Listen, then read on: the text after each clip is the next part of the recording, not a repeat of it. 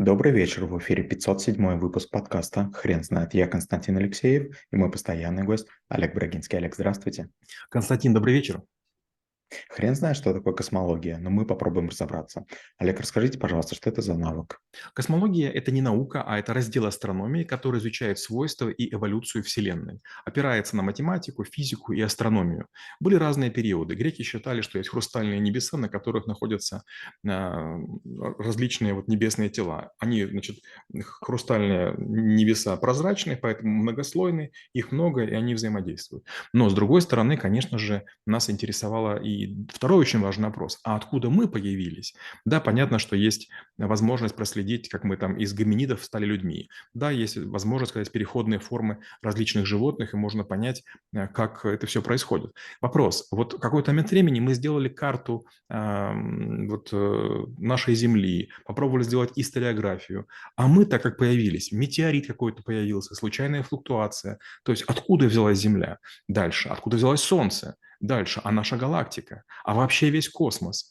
Получается, что мы придумали теорию большого взрыва. Мы попытались понять, что, ага, если был взрыв, то частички разлетаются. И получается, если не разлетаются, мы знаем текущую скорость, мы можем попытаться задним ходом промоделировать текущую карту, э, восстановленную карту Вселенной и таким образом э, дойти до какого-то момента. Мы это сделали, а дальше возникает вопрос, а вот что было за 4 секунды до и 4 секунды после большого взрыва. Непонятно. Откуда взялась энергия, которая взорвалась?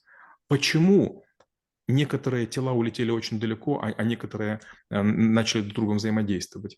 Почему есть материя и антиматерия? Почему есть темная энергия и есть темная материя? Почему появились черные дыры? Что такое сингулярность? А, и самый важный вопрос, который мучает, э, мучает эм, космологов, вот какой – они много сделали расчетов и доказали, что из космоса выбраться невозможно. То есть есть такая иллюзия, да, что если двигаться бесконечно, мы покинем пределы чего-то, пределы какого-то шара или там еще чего-нибудь большого. Оказывается, нет. Мы находимся в таком искривлении наподобие ленты Мёбиуса, наподобие такого бесконечного тора, из которого выбраться нельзя. То есть искривление пространства делает его а, замкнутым в себе. И мы не видим теоретической возможности покинуть эти пределы. То есть мы находимся в таком каком-то круглом аквариуме, мы меч, там, ничтожные инфузории какие-нибудь.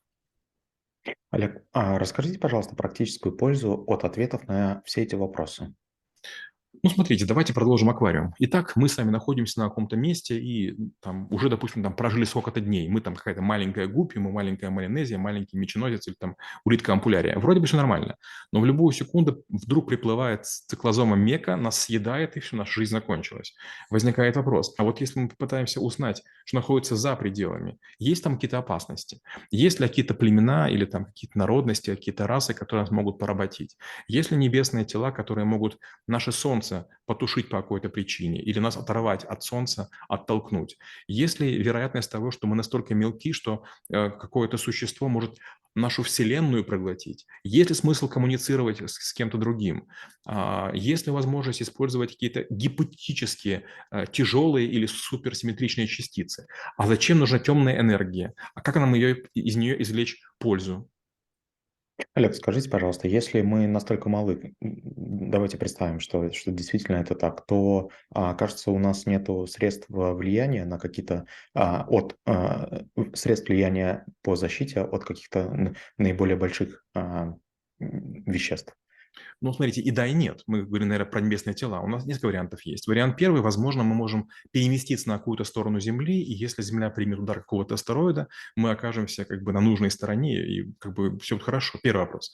Второй вопрос. Может быть, нам нужно учиться перемещать, скакать между ближайшими планетами и тем самым как бы ускакать. Вариант третий. Может, нам нужно научиться капсулу отправлять на другие планеты.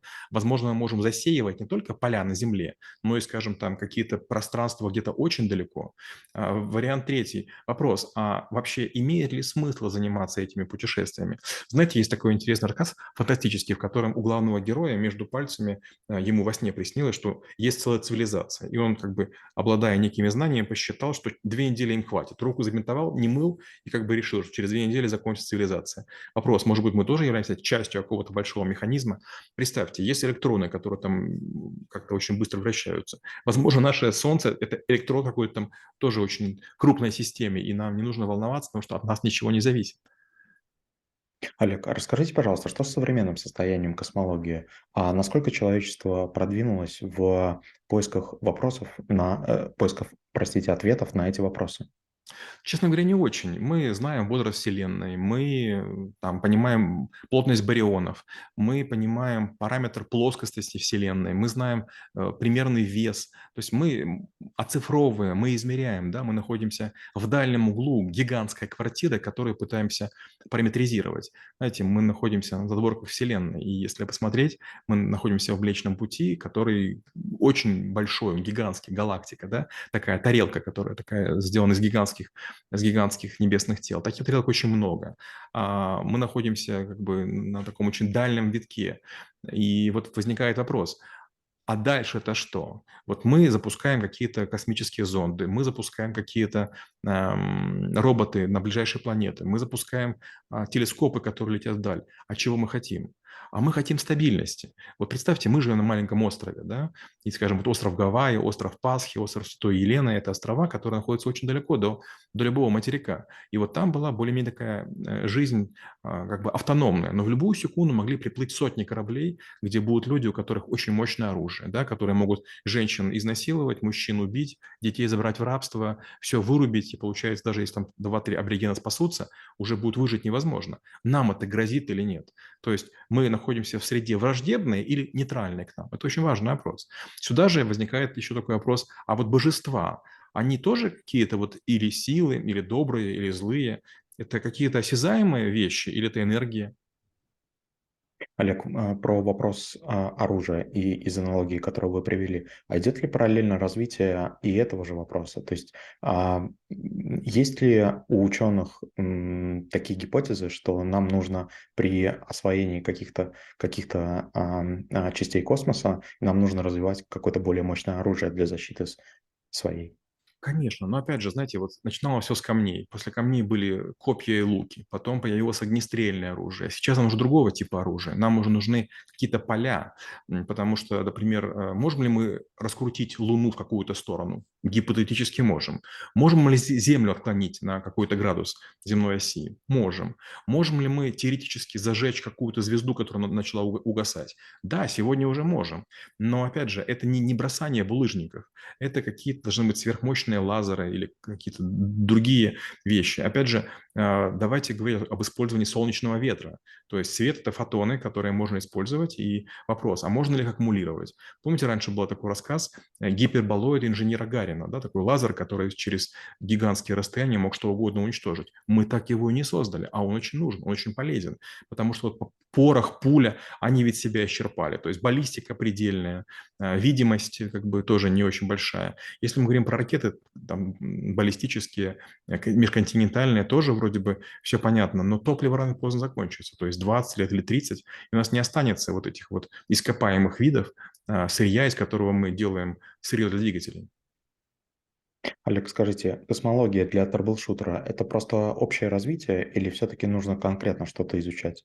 Давайте конкретно расскажу э, историю. Мне, еще когда я был студентом, ко мне обратилась некая обсерватория, потому что у них полетели винчестеры, и я их восстанавливал. И вот для того, чтобы их восстановить, мне пришлось понять структуру данных.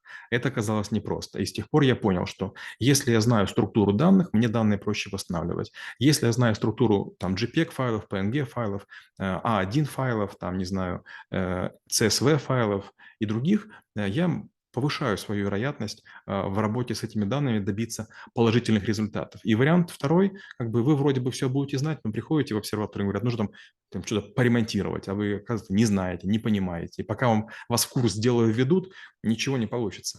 Есть такая интересная история, не помню, какой это был фильм, я видел маленький фрагмент.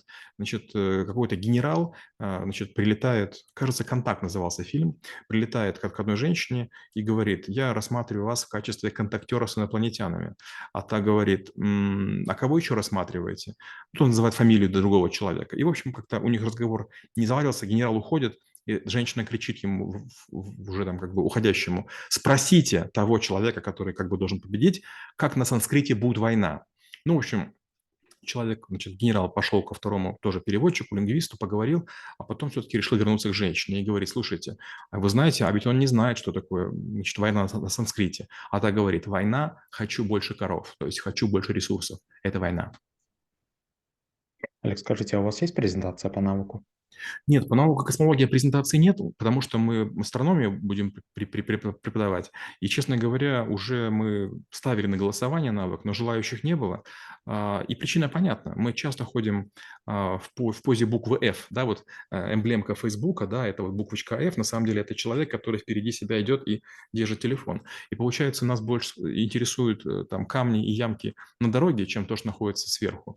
Но было время еще лет, там, не знаю, 60 назад, когда Гагарин летал в космос, люди рассматривали там эти спутники, все что угодно рассматривали. Сейчас космос – это уже такой очень серьезный трафик. Там уже десятки тысяч а, небесных тел. И кто знает, может быть, наши дети как бы там будут уже строить очень серьезные колонии. Может, они даже построят какой-то лифт до Луны, может, они построят какую-то канатную дорогу, но, к сожалению, нам придется это делать. То есть создавать некоторые виды условий на планете Земля будет уже слишком дорого и нецелесообразно. Можно будет создать лабораторию, где будут работать полулюди, полу полуроботы, которые будут, используя условия невесомости, а, относительной чистоты и там определенных температур, либо сверхвысоких, либо сверхнизких, будут делать различные препараты, изделия, которые будут так делать экономично. Олег, спасибо. Теперь на вопрос, что такое космология, будет трудно ответить. Хрен знает.